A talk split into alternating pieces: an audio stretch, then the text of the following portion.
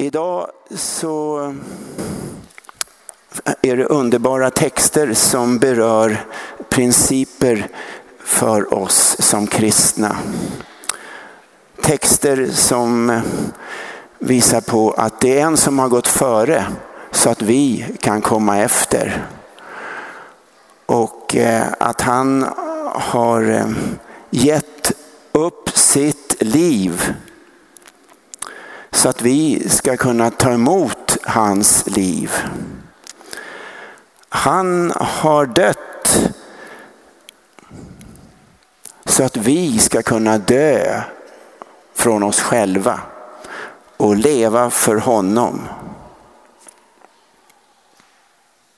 Hörde ni? Så att vi ska kunna dö från oss själva och leva för honom. Vi har eh, någonting eh, som är en vision för de senaste 30 åren eh, här i Klara kyrka. Och det är en vision om vad som kan bidra till att en församling växer. Och eh, vi har här också eh, en vision fortsatt uttryckt i att vi i vår församling, jag läser på tavlorna här, vi vill reformera kyrkan. Det är många andra som har gjort eh, långt före oss. Två, vi vill nå Stockholms, Stockholm med evangeliet. Och eh, det är det många som har gjort men det är inte mer än några få procent som riktigt eh, lever med och ansluter sig till evangeliets uppgift eh, på ett synligt sätt. Och sen vill vi leva i hälsa och tillväxt i Klara kyrka.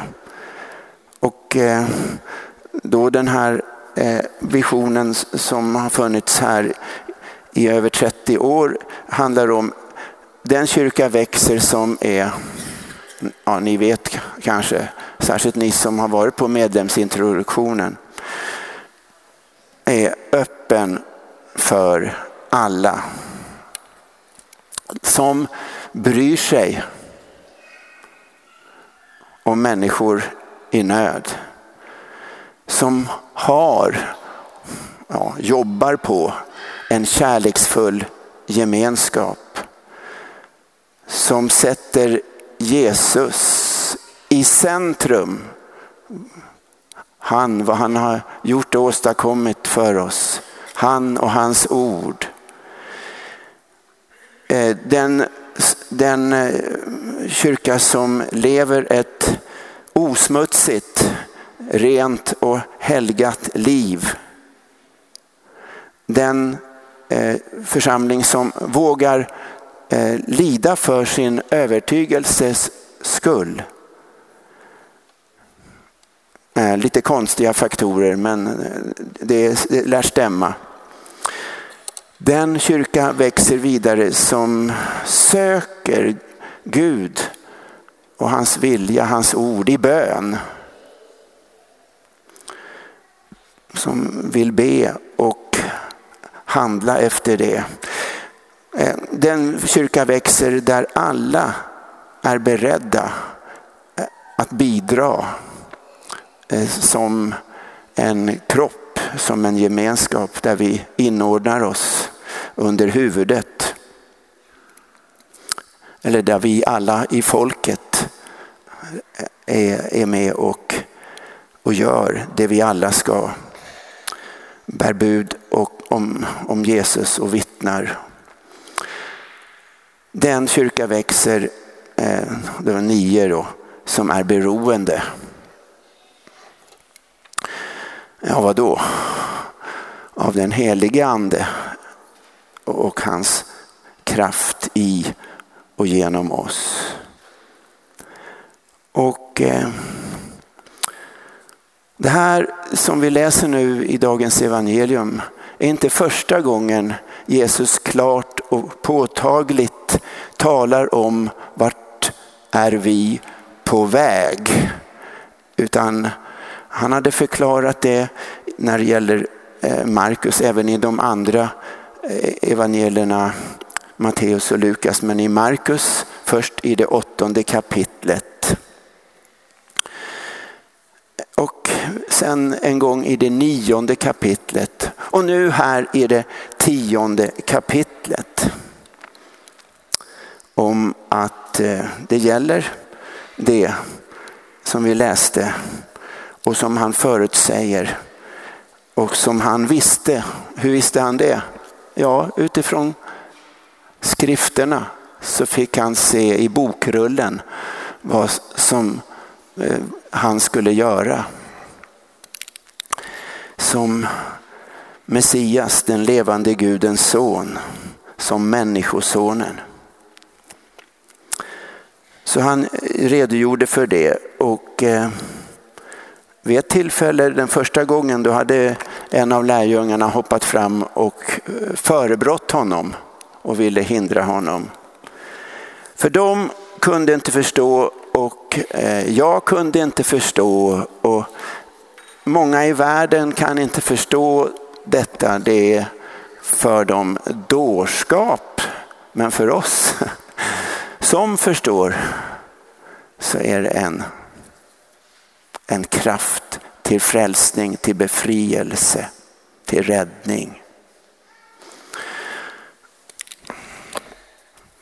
Paulus han eh, håller med om när han är i Grekland. Talet om korset är en dårskap för de som går förlorade. Men för oss som räddas är det en Guds kraft. Det här är hans första brev till, till den kristna församlingen i Korint. Och eh, det är Gud som har bestämt att genom en dårskap frälsa dem som tar emot honom, som tar emot budskapet. Och eh, det är Jesus Kristus som är centrum. Eh, som har blivit vår vishet från Gud. Vår rättfärdighet, vår helighet och vår frihet. Och eh, han ville inte veta av något annat när han var runt och predikade också i staden Korint än att predika Kristus som den korsfäste. Han hade varit i Aten lite innan också. Men de flesta skakar på huvudet, men några ville veta mer. Vill du veta mer? Ja, då finns det någonting som finns här att upptäcka, en hemlighet som uppenbaras för oss. Vishet förkunnar vi och den, den liksom den ökar. Jaha, okej, eh, okay. Nu förstår jag. Jag kan bli, jag kan bli frälst, eh, slippa eh, gå förlorad, komma till himlen. Ja, men det är inte allt. Det finns ännu mer och det finns ännu mer och ännu mera djup i visheten. Så att det är bra att fortsätta att söka eh, Guds vilja, Guds ord. Att söka vara i, san, i ordet som är en sanning. Som befriar, som uppenbarar, som, som styrker, som är som mat.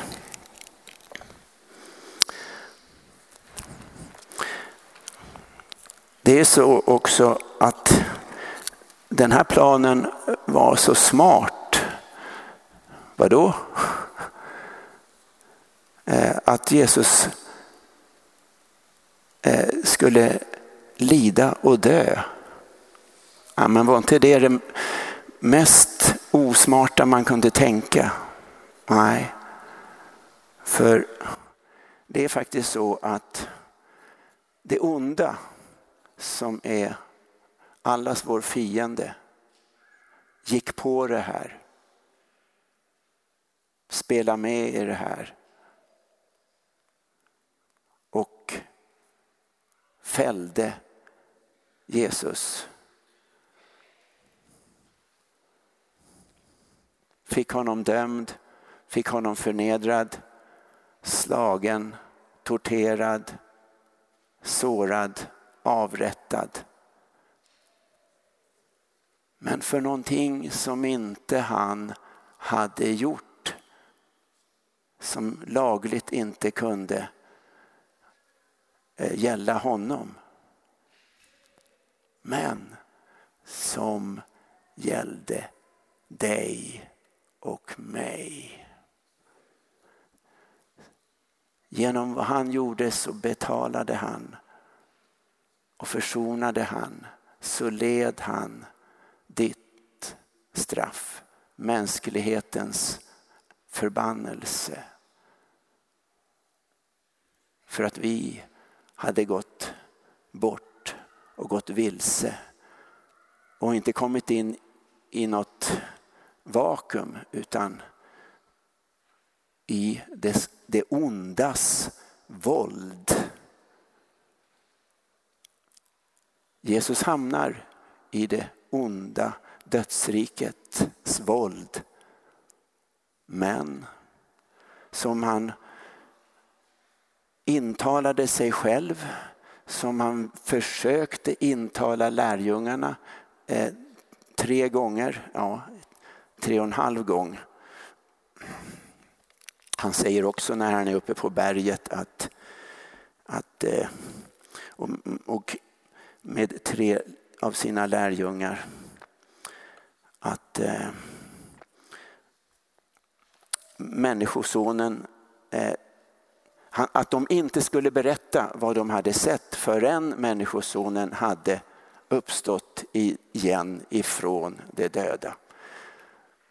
Men det här gick liksom över deras huvuden eh, vid det här tillfället. Men vart efter så har de och har vi här börjat förstå mer och mer av den här visheten, den här visdomen som uppenbaras. Eh, visdomen som, som Gud uppenbarat genom anden. Ty det är anden som utforskar allt, också djupen hos Gud. Tack Gud för hjälparen, den helige ande.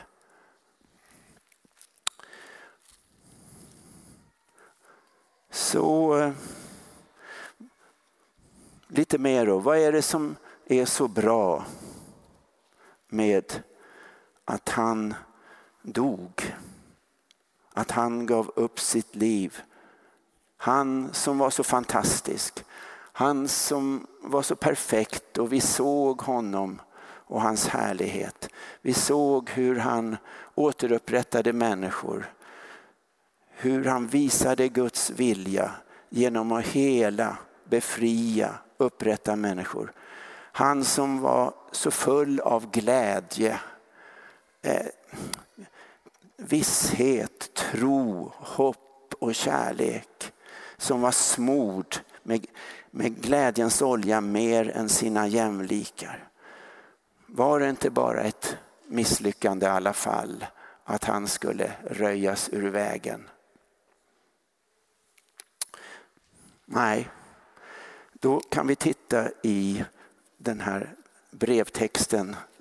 Breven förklarar eh, mer och mer och ger oss förståelse, en uppenbarelse vad det ligger i, i detta med Jesu död och vad som ligger i det för oss. Vad som finns i Jesu död och uppståndelse för vår del. 140 gånger i breven i Nya Testamentet så finns uttryck vad vi är i honom, i Kristus.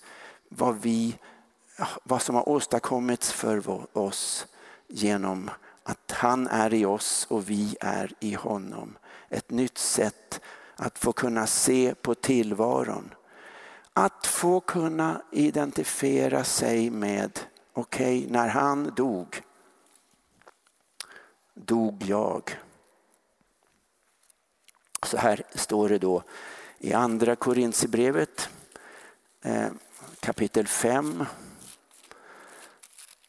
som vi läste.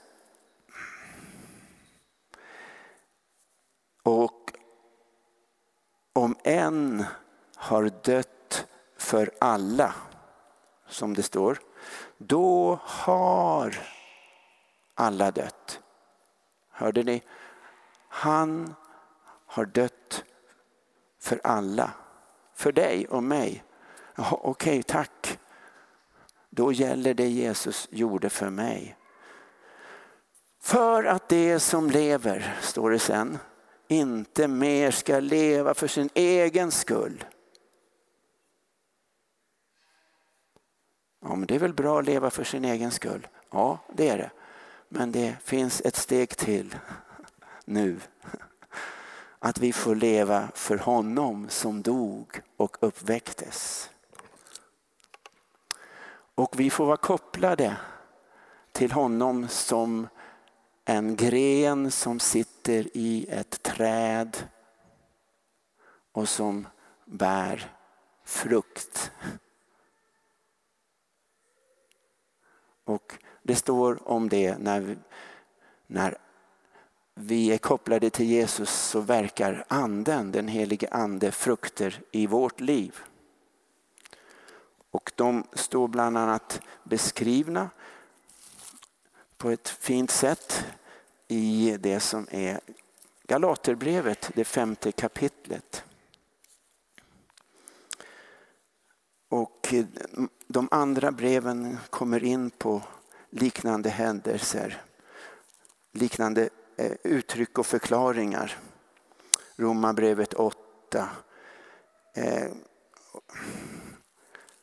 Kolosserbrevet 2 och 3. Jag vill bara säga att det finns att gräva i här. Eh, och eh, Filipperbrevet inte minst. Filipperbrevet 2. Ja, ni som eh, läser Bibeln, det kanske ringer en liten klocka där. Andens frukter är i, i kontrast mot något som kallas köttet. Som nu Eh, vi ska hålla för dött och begravet och som vi ska hålla under. Hur då? Jo, genom att uppfyllas mer och mer av ande. Guds ord, Guds ande, eh, ett tilltal, att vi söker att vi följer vi också dit vi är på väg mer och mer. Att lämna det gamla bakom oss. Att leva där vi, som det stod här också i, i texten, där vi är nya skapelser. Det gamla är förbi, något nytt har kommit. Att bejaka det, att det är Jesus.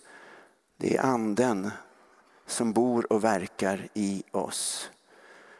Och av olika frukter, de, ni får läsa dem själva, så finns det ett som heter också själv behärskning.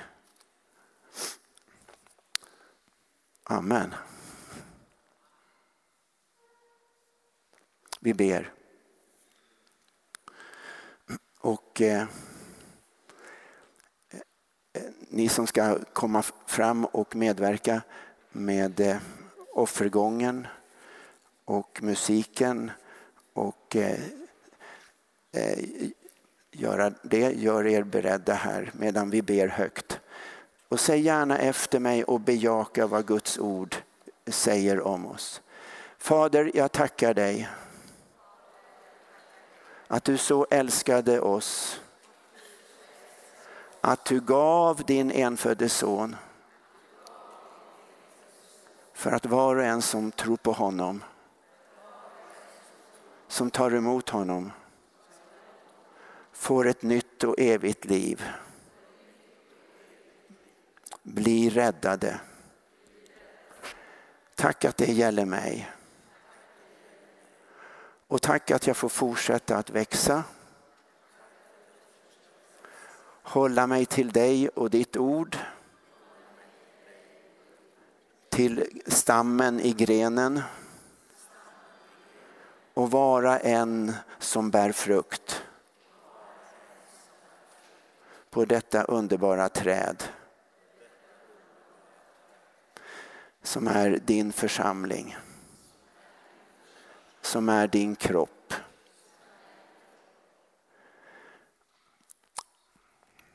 Amen. Och känns det här lite konstigt och svårt för dig att ta till dig så eh, det finns eh, ett sätt att, att be och det är att säga ja och bekänna Jesus som sin Herre.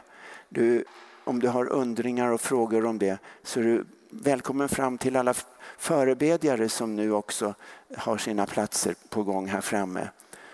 Och eh, eh innan ni går fram, eh, alla som vill swisha och offra, så ska ni få höra eh, en, en, en dagens artikel uppläsas. Ja, eh, några av er har säkert redan läst Svenska Dagbladet idag. Några läste kanske för precis en månad sedan när en av ledarkrönikörerna, Paulina Neuding, hade varit på söndagsgudstjänst i Klara och skrev en fantastisk krönika där hon skrev att om jag trodde att de möjligen skulle lyda så skulle jag säga gå i strejk så får samhället själv ta hand om allt vad de gör i Klara. Idag är det Maria Ludvigsson som är en av ledarskribenterna på Svenskan eh, som har varit i Klara. Hon skriver så här, pundarna som lyssnar på Bach är rubriken. De trötta ryggarna framåtböjda, kanske sover de, kanske är de bara slut. I kyrkbänkarna i Klara kyrka i Stockholm sitter några av dem jag tror att Jesus själv hade uppsökt. Det vi andra undviker och fäller undan blicken för att slippa se, för att det skrämmer i sin armhet. Pundarna, vandrarna som aldrig hittar hem, uteliggarna och det som är trasiga inuti utan att det syns utanpå. En av de oavlönade kyrkvärdarna säger att de som kommer dit får höra Guds ord. Man skulle nog kunna säga att det är mer än så. I Sankta Clara försöker man göra Guds ord. Kombinationen av närvaro av medmänniskor som är där bara för att se till att någon av de utslitna klarar sig en bit till och kyrkorummet är särdeles. Det som verkar kan inte ha ambitionen att ställa allt till rätta eller att organisera och strukturera så väl att inget någonsin behöver gå fel. De har inte politikers läggning. De är i det ständigt föränderliga, det svåra och gör det bästa av det som är. Beundransvärda. En lunchtimme sitter jag där bredvid dem. Framför mig en påtänd vacker ung man som irrar. I ryggen på oss båda Bach i högform. En av de skickligaste organisterna, Mikael Waldenby, levererar toccata och fuga i D-moll så att kyrkbänkarna skakar. Den som inte berörs in i märgen är inte människa. Inneslutna i den fullständiga musiken famlar vi oss var och en fram en bit till. Rik som arm, endast det bästa av musik är här gott nog. Den, den som hjälper av hjärtat slarvar inte med tonerna. Det är nog den ambitionen som gör att armodet känns en aning mer värdigt. Varför skulle vi inte få det bästa av Bach från det bästa av organisterna? Endast det bästa är gott nog för människan, ett budskap vi behöver. Församlingen får donationer, mat, kläder, förnödenheter och pengar av både privatpersoner och företag. Den som ger är tacksam att det finns det som ser till att gåvan kommer fram till den som behöver den. Men man saknar en stor bil för att kunna hämta både mat och annat som ges. Den kommer nog, säger kyrkvärden trosvisst. Jag tror inte Maria, som jag känner, visste att hon skulle skriva ett kollekttal men det var det hon gjorde. Eh, nu har vi chans att delta i detta som hon skriver om, att vara med och ge av vårt överflöd till dem som inget har.